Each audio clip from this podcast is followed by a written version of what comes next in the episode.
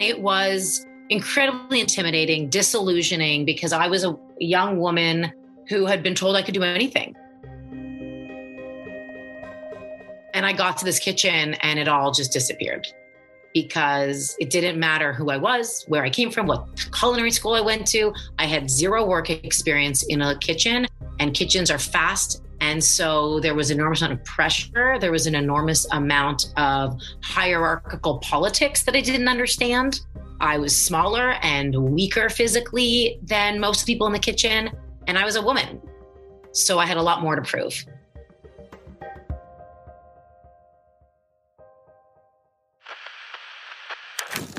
It starts with just taking that leap.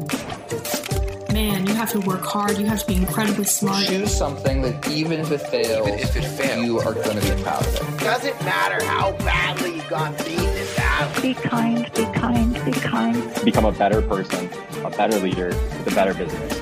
Go with your gut. this is Finding Founders.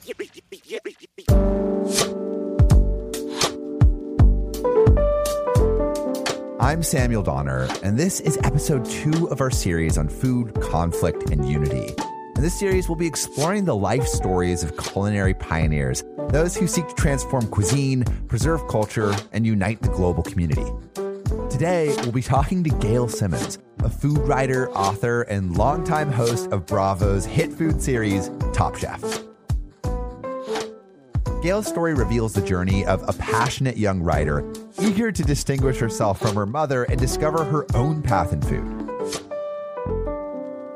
From crying over the heat of a crepe skillet to becoming the judge of one of the world's most successful reality food shows, Gail's story encapsulates the pursuit of passion, unwavering willpower, and the determination to pave one's own path. Oh, and a rancid steak decomposing inside a small New York apartment. But let's not get ahead of ourselves here. Gail's journey may bring her to the States, but doesn't start there. To understand her roots, we have to head across the Canadian border and into the towering skyline of Toronto. My mother is Canadian. She grew up in Montreal and moved to Toronto in her 20s. My father's from South Africa. He was born and raised in a small town in the center of South Africa. So he left South Africa in his 20s. Wait, so that's a very big melting pot of different cultures that your parents absorbed. My father, being South African, we spent a lot of our childhood in South Africa because that's where his whole family was. And that certainly informed so much of who I am. And I have so many memories as early as when I was five years old of the long plane rides with my parents and my two older brothers to South Africa for trips to visit my grandparents. Growing up, South Africa was an incredibly informative place. How did you talk about yourself? Did you say, like, I'm half South African? I absolutely identified as half South African. So much of my culture, of the things we ate, of our travel experience was informed by South Africa. And also, you know, I grew up in a Jewish household. Did that come into the, the culinary tradition? Of course it did. I mean, everything does. You're not a Jew unless you really understand Jewish food. And I must be elevated with your mom and her background. It was to some extent. Um, interestingly, my mother was an amazing cook. She ran a cooking school out of our home. She wrote a column in Canada's biggest newspaper about food when I was young. It was her way of being able to stay home with us as children and work from home, but still be in the workforce and do something she loved. You know, most moms in the neighborhood were like getting their first microwaves and getting out into the workforce. She was, you know, cooking from scratch and scouring Chinatown and all the different farmers markets around Toronto for local ingredients and interesting things to cook and inspiration. She really saw it as craft and skill and and and family. Tradition and preparation like this adds a sort of depth to food that you certainly don't get from tossing a frozen dinner into a microwave or grabbing a burger through the drive thru. Gail grew up seeing food as so much more than something that had been hastily tossed together on an assembly line. It was an expression of identity, a tool for connection. It was a symbol of her mother's hard work, creativity, and love. While she learned the complex craftsmanship behind food at home, she also lived in one of the most diverse food cities in the world. With top tier restaurants ranging from Canadian barbecue to Sri Lankan roti. Residents of Toronto know just how culturally immersive food can be. But it wasn't until Gail left for college that she realized just how unique her outlook on food was. The last three years of university, I was living in an apartment with roommates, with friends, and we kind of cooked just to survive, more or less. And only in my last year did I discover that cooking was actually really fun and wanted to learn more. So I would call my mom for recipes. I remember she sent me an envelope with photocopies of all of her recipes to cook from. More and more, I started having people over and cooking for my roommates. Uh, but it wasn't like I was making five star multi course meals. I just liked cooking and loved eating out and loved the culture of restaurants and food in Montreal. And it was around that time where I got this inkling that maybe I could do something in the food world. And I truly didn't associate that with my mother because what my mother did was so much about teaching people to cook. She was really a teacher in a lot of ways. And I was thinking about wanting to be a magazine writer. Your mom was writing and cooking food, and then you became a writer that also began to like cook really well. Why do you think you didn't see that connection? Or like, were you trying not to see that? Because I was 20 years old and I didn't want to be like my mother. you know, when you come home from college, every single one of your parents' friends asks, What are you going to do with your life? And my answer when I would say is, Oh, I want to work in the food industry and I want to be a food writer. I'm thinking of going to work for a magazine or whatever. And they all, of course, said to me, Oh, that's wonderful. You're just like your mother. Like, of course, they all saw that. And I would grip my fists and like run out of the room annoyed and be like, No, I am not. I am my own person and I'm going to do it differently and I'm going to do it my way. And it's different than what my mom did. My mom never pushed me. In fact, my mom wanted me to go to law school even 10 years into my culinary career. Every mother just wants the easiest path for their children. And she also knew that the restaurant and food industry was a difficult one, it is not guaranteed. She didn't know what my path was going to look like. And so she just was worried about me. And, and the restaurant industry is tough.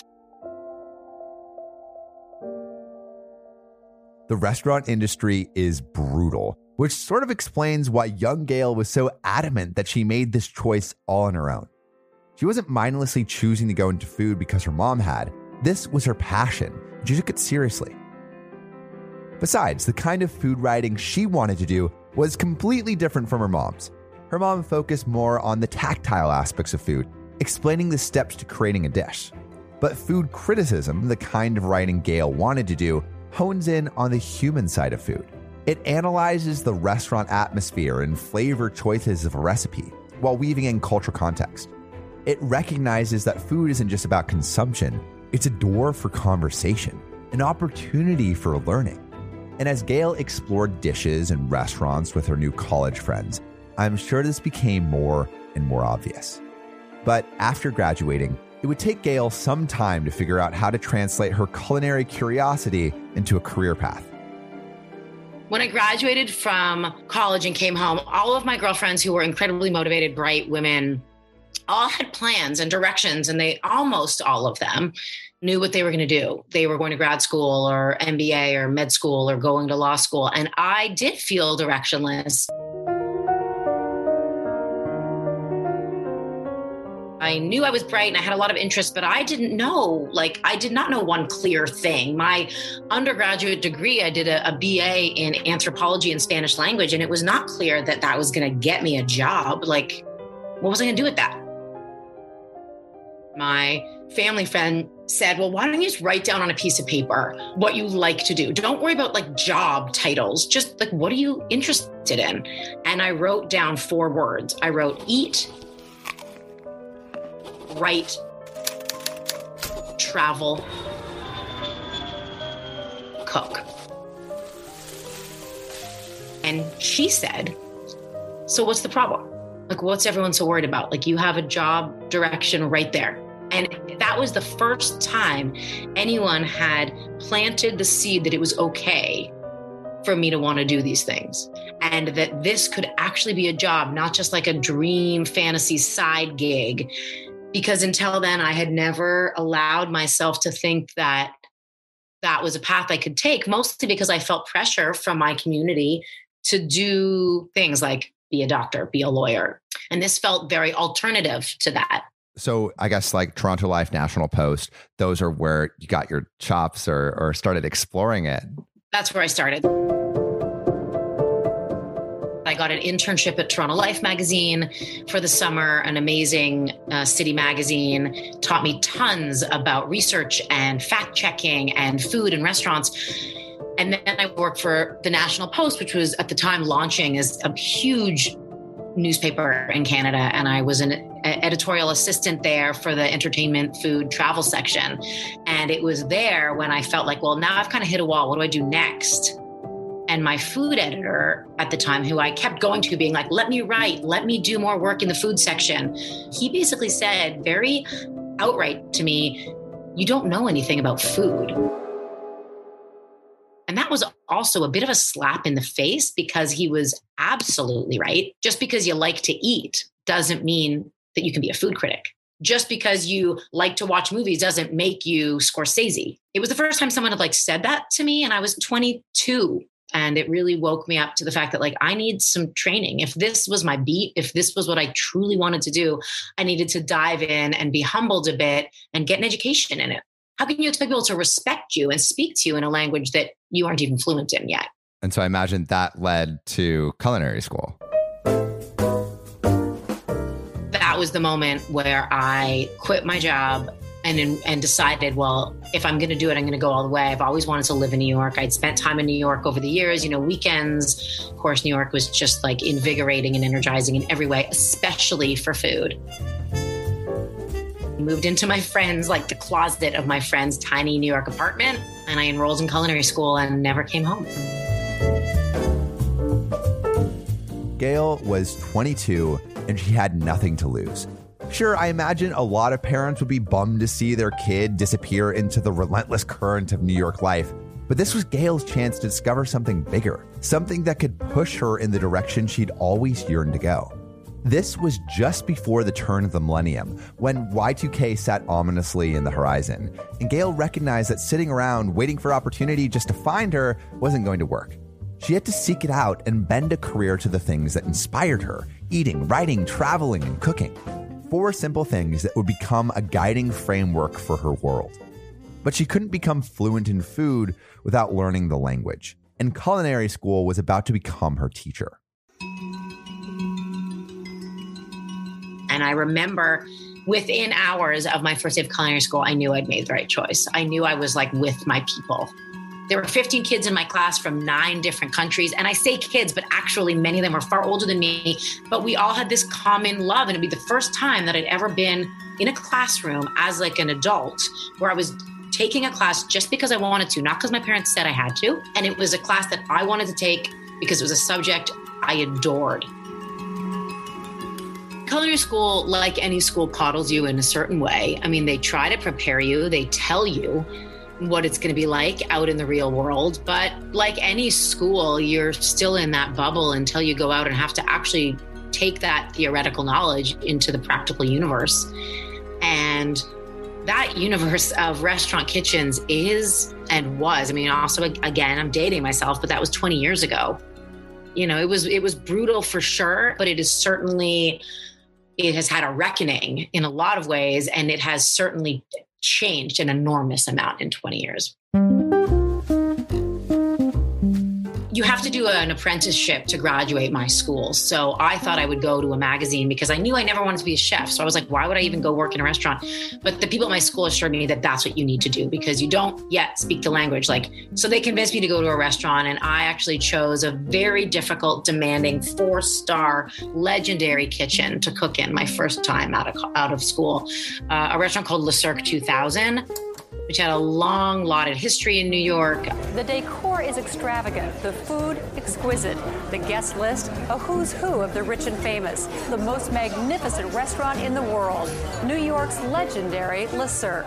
It was a kitchen of like 40 cooks. I mean, it was a big kitchen, two floors of prep kitchens. And I walked in and I was the only woman in the kitchen. There was a few women in the pastry kitchen, but I was the only woman on the hotline uh, in the savory kitchen. And it was incredibly intimidating, disillusioning because I was a young woman who had been told I could do anything. I was raised by a very feminist mother and I got to this kitchen and it all just disappeared because it didn't matter who I was, where I came from, what culinary school I went to. I had zero work experience in a kitchen, and kitchens are fast and loose and hard. And there's no room for error when you are delivering a, uh, you know, a dinner experience of that quality you know, the traditional Western, like French kitchen team is referred to as a brigade. And uh, that is a term that comes from the military. So it gives you a sense of how most traditional European kitchens were run. Uh, I was smaller and weaker physically than most people in the kitchen, and I was a woman. So I had a lot more to prove.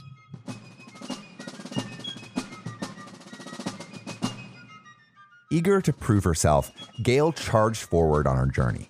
While she flourished at culinary school, gaining confidence and skill along the way, maintaining that confidence would be a challenge. She went from a safe, nurturing environment to being on the bottom rung of a rigid hierarchy, one that dates back to the late 19th century. The Brigade de Cuisine was the unforgiving harshness of the military, and that's what Gail was diving into a male dominated, ruthless industry where sexism was still deeply ingrained. How many women do you see in this kitchen? Well, I. Only me. Why do you think that is? Well, I. Because haute cuisine is an antiquated hierarchy built upon rules written by stupid old men. But still, I'm here. Because I am the toughest cook in this kitchen. I have worked too hard for too long to get here, and I am not going to jeopardize it for some garbage boy who got lucky. Got it? I mean, to put it in perspective, less than a quarter of chefs in the US are women, and less than 7% of American restaurants are run by female chefs. This entrenched power dynamic rattled Gail's confidence and put her under extreme pressure. Determined to earn respect and gain credibility, Gail threw herself into her work. I have so many memories from that time working there. I mean, I have one memory of one of the jobs I had to do every morning was make about 50 crepes. French, classic French crepes that I would, you make the batter, you have to let the batter rest, and then you have to cook the crepes on in this one pan that was designated only for these crepes very quickly in the morning. That was my first task. I have many memories of just being sort of like really worn down by the by the people who I worked with and feeling really like I was not keeping up and I was failing. And I have so many moments of standing over that stove, making crepes in the morning and just crying. The kitchen was relentless. It wasn't friendly. There wasn't a lot of instruction. It was like, you have two seconds to get this. And then if you don't, then you're out. And I have another memory of one night I went to grab a sizzle platter. Someone had taken it out of the oven and put it on the stovetop and said hot, meaning like, don't touch this, anyone. It's piping hot. And I didn't hear them. And I saw it, and my instinct was just to clear it into the dishwashing area. So I grabbed it with my whole hand and singed the five pads of my fingertips immediately. And I screamed and I dropped the pan on the floor. When I screamed, someone in the kitchen yelled out, Take it like a man, Gail. And that was sort of the moment that I was like, you know what? This isn't the kitchen for me. Did you find any way to work within that system where you like adjusted to that hierarchy? I did a lot of clenching my teeth, but I also felt really disillusioned at first that as a woman, I was treated differently. And that made me really frustrated because I had never experienced sexism before I can say what it is now. But at the time, it didn't occur to me, and I would never have said it out loud. Like I was powerless in a situation with a very specific power dynamic. But it was also the norm, the culture of those kitchens This was the culture of, of the restaurant kitchen so many years ago, and it has since changed so much. So I left and I went to another kitchen and I found the next kitchen I went to, which was a kitchen called Vong. It doesn't exist anymore, but it was an amazing chef who is still one of the great chefs of New York, Jean Georges Vongerichten. And I went there and it was a much smaller kitchen. I was still the only woman. Why were you the only one? Because certain kitchens in that culture, women don't want to work there and aren't really given the opportunity because they were pushed out. But I knew from the beginning that I didn't want to be a chef, but I did believe that I wanted to really be a good cook and understand the language of the kitchen. But still, I always knew that it was going to be short lived because I knew I wasn't there to become a chef. I was there to get the experience to understand a professional kitchen so that I could, on the long term, write about it. Since Gail's exposure to professional kitchens took place in the late 90s, she was enveloped by the burgeoning toxicity taking over the culinary world. Chefs were transformed from anonymous hands to exalted celebrities, like Kitchen Confidential's Anthony Bourdain.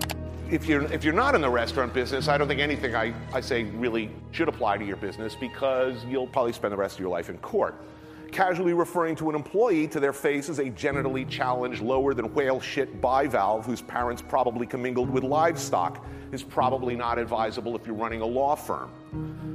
But I found that there are. The media painted these men as bad boy revolutionaries, people who refused to apologize for their high standards. This troubled genius narrative was used to justify abusive work cultures like the one in Gail's kitchen. This culture also normalized the idea that young people like Gail should be willing to suffer for their craft. So, on top of the grueling physical labor, Gail had to deal with the exhausting psychological toll of manning up to navigate her hostile workplace. But she refused to let disillusionment turn into burnout. She left this kitchen for a smaller, more inviting one and kept her eyes on her ultimate goal writing. When most of my fellow chefs or cooks were going out drinking, I would come home and I would read. One of the books that was recommended to me was a book called The Man Who Ate Everything by Jeffrey Steingarten, who was the food critic for Vogue magazine. And his column in Vogue was iconic and award winning in every way. And so he had a book of a collection of his articles. And I read it and like instantly knew like this is it. Not that I wanted to be Jeffrey. I no one could be Jeffrey. I wanted to work as his assistant because in his book he refers to his assistant all the time. Uh, how one day she's like out in Chinatown searching for an obscure ingredient, and the next day she's at the New York Public Library pulling menus from the 1800s. And that sounds so fun. It's so fun, right? And it was like all the things that I wanted to do. He, she was testing his recipes and interviewing famous chefs, and like all the pieces of what I had been in my mind tri- wanting to do, didn't know existed as a job yet. And here it was. Yeah. It's like those things that you wrote down with your family friend, like like that prompted that conversation, and now it's like all those things that you wrote down are there in that book and that experience. They exist in a job. There are people who do all those things.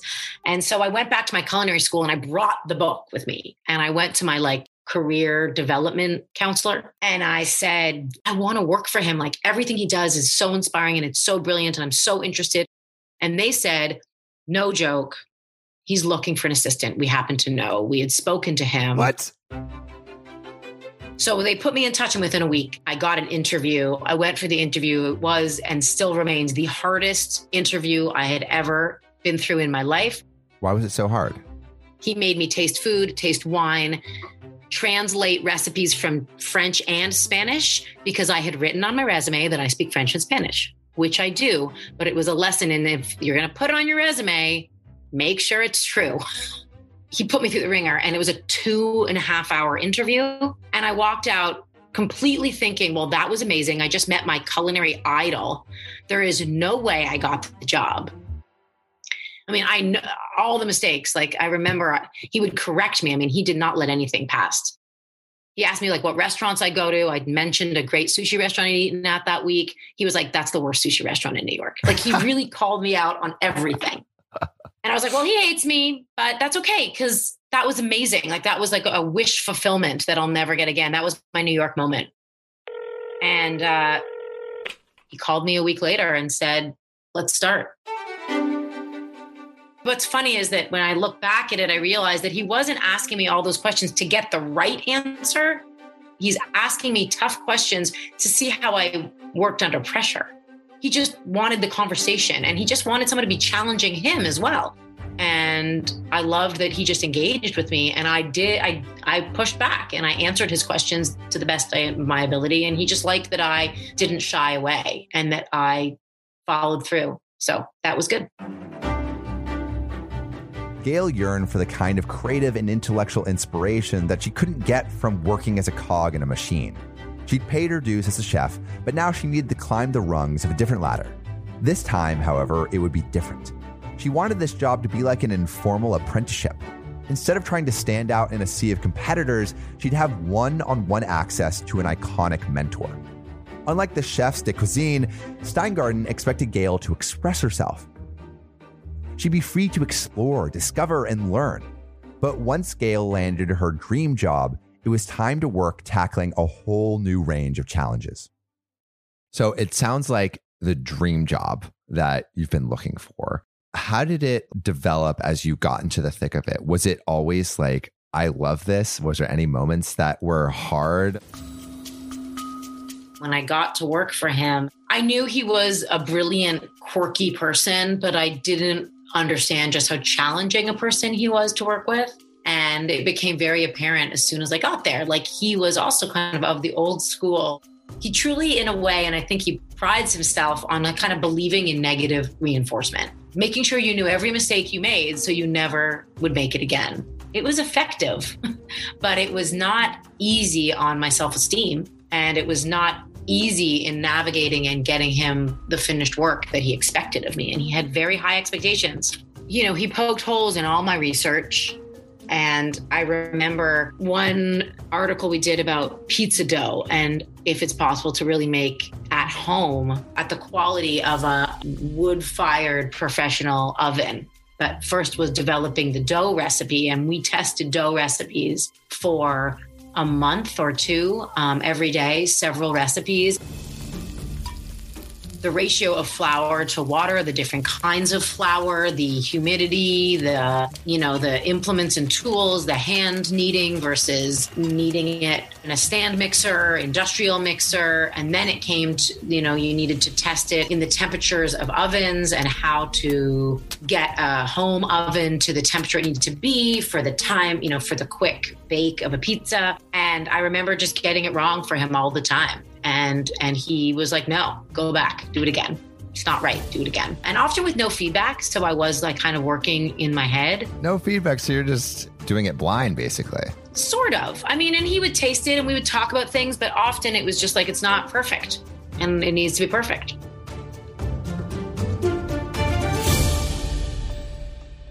I remember another moment that we all we can laugh about now, but we were doing an article about dry aging steak and he was trying to simulate dry aging prime porterhouse cuts um, in his home kitchen and experimenting with different environments for dry aging which is a very complex combination of things to do it right. And at one point, he just left a giant porterhouse on his kitchen counter. He wanted to just watch the, the way that meat decomposed, basically, to see the process. And then he flew to Paris to research something else. And I was left taking care of this piece of meat, which, as you can imagine, within just a few days was infested with maggots. Because that's what happens oh to rotting meat. And I remember him calling from Paris and I'd be like, Jeffrey, there are maggots in the meat. And like, what do I do? This is like, I was freaking out. I'm like alone in his kitchen with the maggots and the flies. And the, he was like, put a fine co- mesh colander over it. That didn't keep the maggots out. Like it didn't. And uh, it was horrifying for me. And he just like would laugh and be like, deal with it. I don't know. Figure it out, Gail. You're going to be fine. Oh my God. Fine. You're going to live. Like, no big deal. And I did. I lived through it. You know, things like that, that were like his way of teaching. But wow, like tough experiences though. But it was an extraordinary education. Because the flip side was that I learned so much from him and that he opened his world to me. And his world consisted of an enormous amount of food knowledge and, you know, intimate relationships with like every major chef in America and restaurant person and food media person. And I was kind of like tagged along for all of it. And that at the end was an amazing education, you know, going through it, just moments of, of challenge along the way. Gail transformed these, well, somewhat horrifying experiences into learning opportunities. Jeffrey had a way of challenging her research, her cooking, and practically everything she did. But rather than getting discouraged by it, Gail simply tried again, hoping the next time she'd do better. In time, Gail became more comfortable with criticism. She recognized it as a tool she could use to her advantage rather than something that would break her. Jeffrey placed her in uncomfortable situations so that she could learn to push through them, even if it meant dealing with some maggot infested meat. Working for Jeffrey meant learning resilience, and that's something that Gail would need as she moved up in the industry. I want to go towards food and wine because I know you started there as like a special projects manager, but I want to see how that transitions into Top Chef. Well, from Jeffrey, I went to work for Daniel Boulud, an incredible chef in New York. And I came to know the, the people at Food and Wine magazine through Daniel. And about two and a half years into my job with Daniel, one of the guys I've become quite friendly with from Food and Wine came to me and said, I'm leaving my job and I think you'd be perfect for it. Would you be interested in applying? And I literally didn't know what his job was, but I was like, yes, whatever it is, because I knew that that was my my chance to finally bring together that dream of working for a major magazine I I admired and read, and my culinary experience, and like that was my dream from years before at culinary school. And so I went and met with the publisher and we had several interviews and I got the job and I went to work for Food and Wine in the towards the end of 2004 and I was working in their marketing and event department for about a year. And towards the end of 2005, because the person whose job I had taken was also a sort of ambassador for the magazine. So he had done a lot of media TV appearances on behalf of Food and Wine magazine whenever they needed an editor to do a cooking demo on the Today Show or Good Morning America or any number of places to represent the magazine to the outside media, he was the one. And when he left his job and I took his place, they needed to fill that hole. So they had put me through some media training uh, because I had culinary experience. They knew I could do the cooking demo stuff, and they uh, started putting me into these little, you know, cooking segment things that I would do for the magazine recipe from her brand new cookbook. I'm so excited. Let's begin. The woman who was the event director for the whole magazine left on maternity leave and decided not to return, and they offered me that job. I was running the Food Wine Classic in Aspen, which was the biggest event of the year. But simultaneously, my publisher called me into her office one day and said, Bravo, the television network, has this idea for a food show. And they came to us to be their partner on the show we have no idea. It could be crazy. It's a reality television show, which in 2005 was like unheard of in the food space, except for maybe Iron Chef, the original Japanese version. And reality TV to me meant like Big Brother and Fear Factor. And it was not a space that I was interested in. Reality TV in the early 2000s rose as a genre with shows like Survivor, Big Brother, and Fear Factor. But its popularity was also met with criticism. Participants were often subject to humiliation for viewer enjoyment, such as being forced to eat bugs or being filmed in an embarrassing intimate moment. The women will be trapped in that cage, no, locked with over 10,000 no Madagascar hissing cockroaches, while the men are locked into this chair. But while Gail was no stranger to a challenge, reality TV still didn't exactly seem like a step up in her career. Food and Wine magazine was and still is one of the leading authorities in the food and travel industry, boasting a large international audience and millions of followers. And Gail had a respectable role there.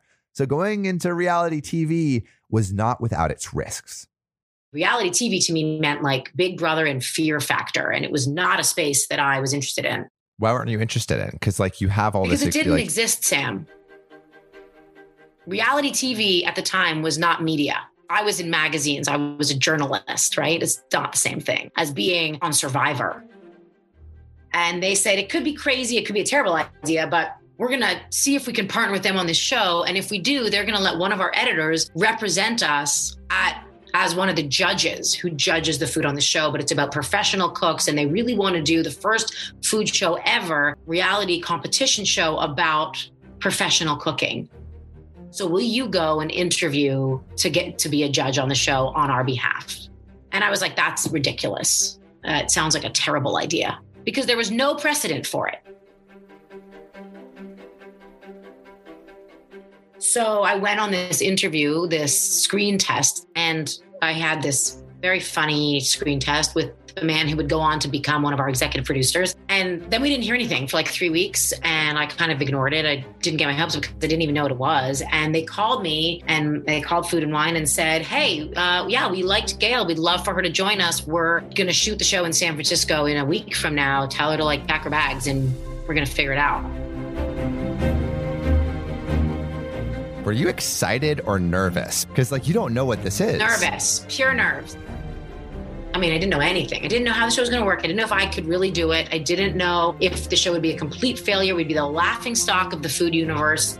If they were going to just make like a ridiculous reality show of like absurd things, you know, eating maggots and eating like, you know what I mean? Like doing stupid things. I had no idea.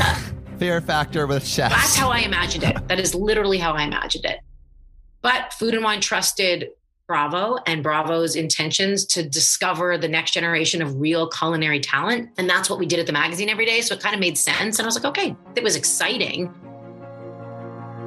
And so we went out there and we were all pure nerves. Tom and I, I remember sat down together. We didn't, we met each other before, but we hadn't known, we didn't know each other well. And we sat down that first day on set and I was like, what if this sucks? Like, this could be terrible. And he was like, you're right. Could be terrible. We're going to do the best we can. And even after shooting those first 10 episodes of season one, we went back to our lives and it was not a sure hit. Even after the first season aired, like it, it people liked it and it wasn't regarded as a laughing joke, but it wasn't by any means like a runaway hit.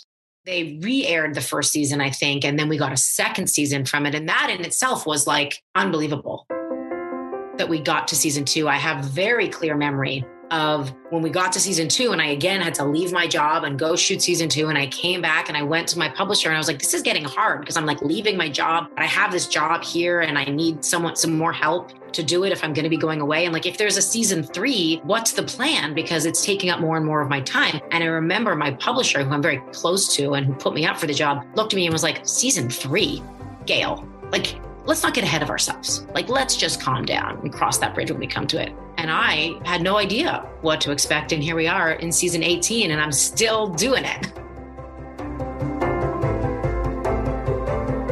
For a lot of people today, being on TV sounds like an amazing opportunity, a chance to get exposure to the industry or boost your social media following. But Top Chef was new, and no one really knew what it was going to look like. Success wasn't guaranteed, and if it bombed, the show's legitimacy would be ruined, and potentially Gail's career would be ruined along with it. So, yeah, of course, Gail was nervous. I would be too. Her career was on the line. But now, 18 seasons later, Top Chef has become a staple of the entertainment world, and this rising fame brought Gail some unexpected encounters our first season, episode one, our guest judge was Hubert Keller, who was is an iconic chef, French chef in America. But to sit at a table and have a drink with him and chat food and become friends, and he is still someone I consider a a great friend and mentor of mine because of that first day. Like those were the things that were just blowing my mind about even if we never did another season, this experience for me. And then I remember I can't remember if it was after season one aired. A couple things happened. At the time, there wasn't like the social media like there is now where you could like DM anyone, but there was chat boards. Like Bravo's website had chat boards where you could write in about the show. And I remember I would go on those chat boards and look at them, and that was horrifying. That was my real first lesson in wait, like you just put yourself in a very vulnerable public situation where now people don't consider you human and don't think that there's a person behind what they saw on television and they can just talk about you as if you were an object. Everything from like, she has big ears to who is this person? How does she know anything about food? Who is she? She's some kid. Like, what is her background that she gets to be on the show? Or they would critique my appearance. Of course, everyone's appearance when you are on television is critiqued, but more so when you're a woman. Uh, things I'd never thought about because I had never intended to be on television. And also, I was on television for food. I wasn't a model. Um, so this was all very new, the way I had exposed myself personally. I remember sitting in front of my computer one night and my husband came, my, he wasn't my husband at the time, my boyfriend came home and saw me and he was like, walk away that's the last time you're ever looking at those. Like, walk away. It's only going to dis- be destructive to you. And you have to be proud of what you do. You've done a great job. The show is a success. You have friends and people who love you. And this is all just crap. Like, it is the trolls of the world. And you have to have confidence that you're doing the best job that you can. And you were chosen to do that job for a reason. So I remember that happening. And then I also remember walking down the street in the West Village in New York and uh, walking with my boyfriend and a girl walks by us walking her dog and she lets out a little like and she's like you're gail simmons right? And shortly after i actually got a letter mailed to me at food and wine magazine in the mail from her a whole letter saying i'm the girl who stopped you on the street with my dog. I met you but you are so inspiring and i want to know more what you do. And if you ever need an assistant i want to apply for the job kind of thing. And that was like I, I had been that person not that long ago, right? Where I had done that to Jeffrey Steingarten. Um, and that was, let's say, five years, you know, in the course of five years, I had been from the person who had written the letter to the person who had gotten the letter. I remember being like, wow, this is a huge moment for me. I was like, not, it wasn't lost on me. Like, I, I really understood that that was really cool and I couldn't believe it.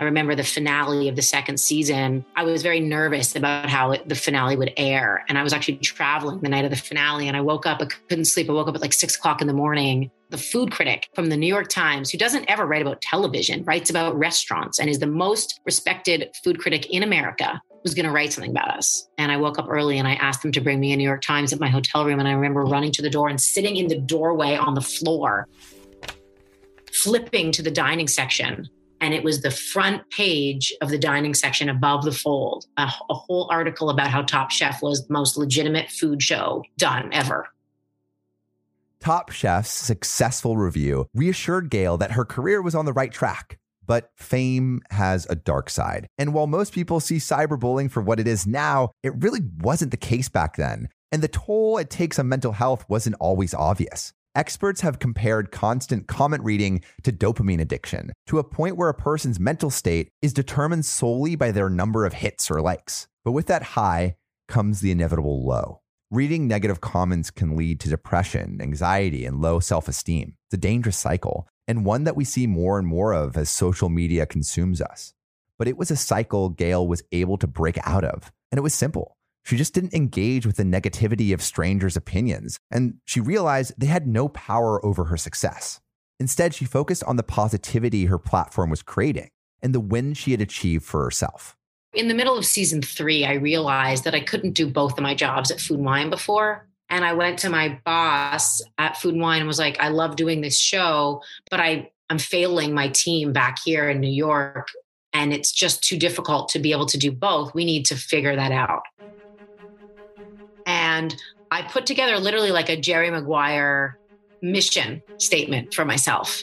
And I proposed it, and it took us a year. It wasn't until 2009 that she and I, it was like a full year of working through rearranging my work for the magazine and becoming a contractor and giving up the other portion of my job to fully take on this role full time. And, and also for myself, like admitting that now I was a food television person, which took a long time for me to wrap my head around, and that that was a full time job in itself, um, and that I could then pursue other avenues on my own through it. She and I worked out a contract, and I said, I'm ready to walk away. And in fact, if you don't let me do this, then I will walk away because I know that I have leverage and I have a bargaining power now. I'm not just someone being doing what I told I'm told. As an entrepreneur, I was starting my own business and I was learning how important negotiating was and that I held I could hold the cards. And as like a young woman, I was always taught to just kind of be quiet and please everyone and say yes and please and thank you. Uh, but this was like a real moment for me in business that you know what this has value i have more value you need me as much as i need you and let's make it work or else i don't need to be doing it through my experiences with Top Chef and getting to understand the food television space, I saw very clearly that there were still very few at the time opportunities for women to lead culinary shows and be, have creative control, be producers and on camera and have their voices heard. There were still very few women in restaurants leading restaurants. And on television, that certainly was reflected several years later in 2014 with a business partner who had a who has an incredible background in casting and entertainment we formed a company called bumble pie productions to work on projects that specifically give voice to women in the food industry and to help with my personal projects but really i'm not in front of the camera for most of the stuff we work on. It's finding projects to find new talent and to highlight women and and diversity in general that's certainly expanded and that's been a really fun but very challenging uh, space because it's still an upward climb top chef was a trailblazer but so was gail like so many other young women, Gail was taught to listen rather than speak out. And while there's nothing wrong with being a good listener, environments that don't enable women to speak up only add to cultural silencing and suppression. Gail recognized this, so she pursued the steps necessary to break those barriers, ultimately gaining unwavering confidence in herself as a woman, a cook, a writer, and as a food critic. She's managed to become one of the role models that she herself had looked for back in culinary school. By founding Bumble Pie, Gail was able to foster an inclusive space where other women would have a chance to discover opportunity. Now, Gail seeks to provide a voice for women, and beyond that, for all lovers of food. So, well, interestingly, so what, what we have seen and what Top Chef Amateurs is directly comes out of this very moment um, in food. And, you know, really out of the pandemic. Top Chef Amateurs was born out of two things. One, in the last year and a half, everybody's lives changed. And most iconically for my industry, restaurants came to a halt. You know, in March 2020, the world stood still and every restaurant in America had to close. And that has been devastating for the restaurant industry in many ways. But a very thin silver lining has been the extraordinary home cooks, and home cooking became everybody's focus because we were all at home quality of home cooking over the last year and a half is undeniable. And we'd never let home cooks into the Top Chef kitchen. Top Chef is just that. It's always every iteration of Top Chef, Top Chef Masters, Top Chef Just Desserts, Top Chef Duels has always really been about professional cooks at the highest level of the industry. But what this year saw was that actually home cooks cook differently, but are no less valued. And what they're able to do in their home kitchens is extraordinary. And we really wanted to celebrate that because they're we all need reasons to celebrate these days. And home home cooking is just as big a part of the the quilt of food in this country as anything. And we decided to do a show that brought amateur cooks for the first time head to head, two home cooks at a time every episode, into the Top Chef kitchen and give them a day in the life of Top Chef and just let them loose and see if they could do it. And it was amazing. It was so different than Top Chef, but it was no less rewarding because I think it really shed light on our shared humanity.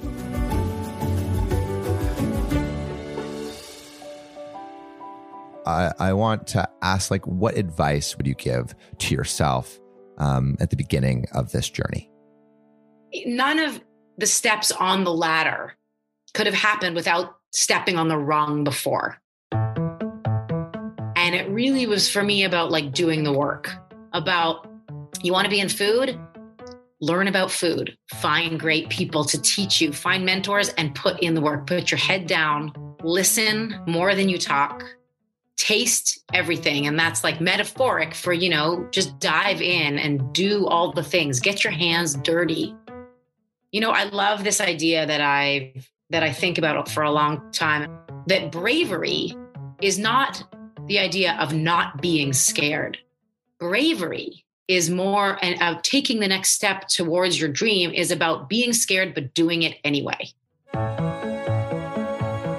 And I think back about that a lot in everything I do, whether it's like teaching my kid to ride a bike or tasting a food that feels foreign and new or going after that job that I always try to keep in my mind when I'm trying to do something new.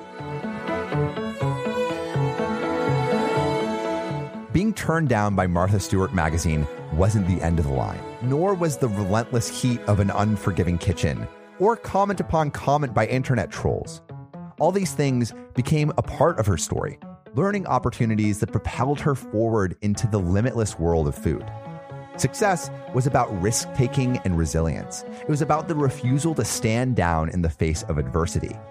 At the end of the day, Gail never knew what was going to come next. She didn't know she'd wind up working for Jeffrey Steingarten, or that she'd be chosen to be judge on Top Chef, or that she'd wind up embracing the influence of her mom.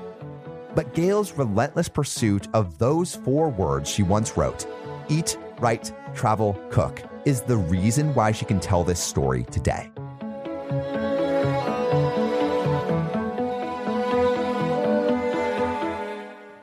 Thank you so much for listening. If you haven't already, make sure to subscribe, rate the podcast five stars, and share with a friend. If you have any questions or comments, DM us at Finding Founders Podcast on Instagram, LinkedIn, or Facebook. Finding Founders is produced and hosted by me, Samuel Donner. Our Chief of Staff and Operations is Jessica Lynn. Our audio editing team lead is Adrian Tapia. Support from Matt Fernandez, Sophia Donner, Aaron Devereaux, Nicholas Guzman, Ashley Jimenez, Tomas Renteria, Nathan Tower, Callan Turnbull, Lauren Yamada, and Maura Lynch. Our outreach and research lead is Ankita Nambiar, with support from Miriam Arden, Sarah Hobson, Lisa Le, Kenny Ong, Melody Sopani, Cherise Tan, and Marie Vaughn. Our writing team lead is Elizabeth Bowen with support from Natalie Agnew, Abigail Azurdia, Elise Caldwell, Harrison Duffy, Alexandra Huntalis Adams, Kylie McCreary, Beatrice Phillips, and Virna Seminario. Our design team lead is Shruti Ramanand with support from Sohail Amatya, Tiffany Dang, Anna Rivelli, and Allison Wong. The video editing team is Eli Lawrence with support from Melanie Mack and Linda Tapia. To see more of what we're up to, subscribe to our newsletter at findingfounders.co. Thanks again for listening and see you next week.